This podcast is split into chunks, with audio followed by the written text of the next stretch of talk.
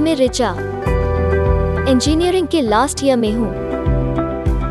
इस बार हमारी कॉलेज में जॉब प्लेसमेंट के लिए 10 कंपनीज़ आने वाली है। मेरा गोल है कि मुझे सिर्फ़ जानी मानी कंपनी में ही जॉब करनी है। मैंने सभी जानी मानी कंपनीज़ में इंटरव्यू दिया। पर सभी में मैं कुछ न कुछ कारण से रिजेक्ट हुई।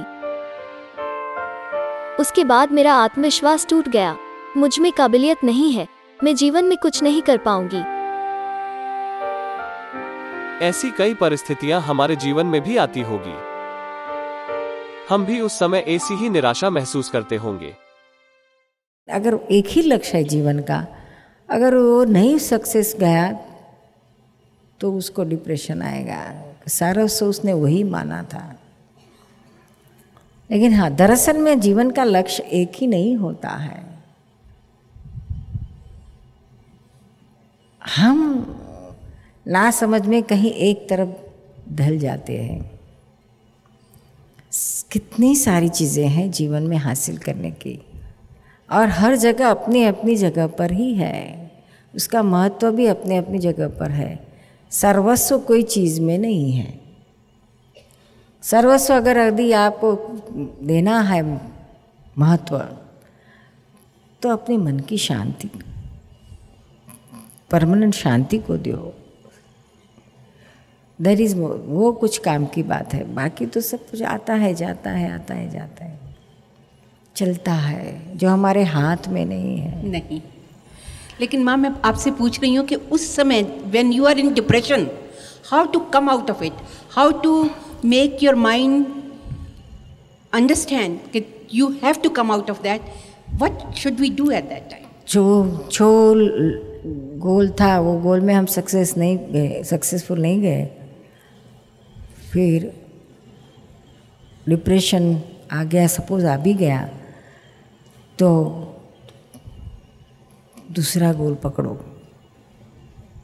दूसरा गोल पकड़ो जो आप हासिल कर सकोगे। तो आपका मन डाइवर्ट हो जाएगा। आपका, आपकी ताकत, आपका सारा एफर्ट दूसरे गोल में केंद्रित कर दो तो आपका डिप्रेशन ज़रूर चले जाएगा। आपका मन दूसरे में लग जाएगा। समझ में आया ना? किसी दूसरे चीज़ को सोचना शुरू कर दें वहीं पर उसको स्टॉप कर दें। हाँ वो पूरा नहीं गया तो छोड़ दो इसको इधर। अभी जो हुआ पूरा हो गया। स्टॉप इट फॉरगेट इट अभी नया शुरू करो जो भी कुछ है नया शुरू करो। उतने ही उत्साह से, उमंग से शुरू करो। अगर न शुरू शुरू में आप डिप्रेशन में आप शायद इतना न कर पाओ उत्साह से तो भी स्लोली स्लोली स्टार्ट करो। लेकिन लक्ष्य तो करो कि अभी इसमें सक्सेसफुल नहीं गए तो कोई हर्ज नहीं, दूसरे से करो। दूसरे में मन लगाओ। समझ में आया ना? कोई एक बिज़नेस में लॉस हो जाती है तो इंसान दूसरा बिज़नेस चलाता है। बड़ा बिज़नेस में गया तो कहने चलो, छोटा सा शुरू करो। तो फिर वहाँ से एक, दो, तीन से शुरू करता है। तो उसका एटलीस्ट वो डिप्रेशन में से निकल जाएगा। दाल रोटी भी मिलेगी और डिप्रेशन में से भी निकल जाएगा। और उसका मन कुछ काम में ऑक्यूपाई रहेगा। नहीं तो सारा दिन जो नहीं मिला, उसके पीछे रोते रहेगा।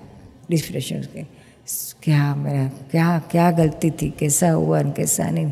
क्या थे और क्या हो गए? क्या बन गए? क्या गलतियाँ? किन, किसने किया? उसने ऐसा किया? उसने, इसमें सारा टाइम बिगड़ेगा। उस सारे पे, सारे को वाइंड अप करके छोड़ दो, डाल दो दरिए में और नई ज़िंदगी शुरू करो। कई लोग ऐसे कि जैसे डिप्रेशन में आने के बाद कुछ अध्यात्म का सहारा ले लेते हैं। सारी सारी किताबें पढ़ते हैं। जैसे कि विवेकानंद की है, गांधी जी की है, गीता पढ़ते हैं। सारी सारी किताबें पढ़ते हैं। अध्यात्म की तो उनसे उनको बहुत हिम्मत आती है। समझ में आया ना?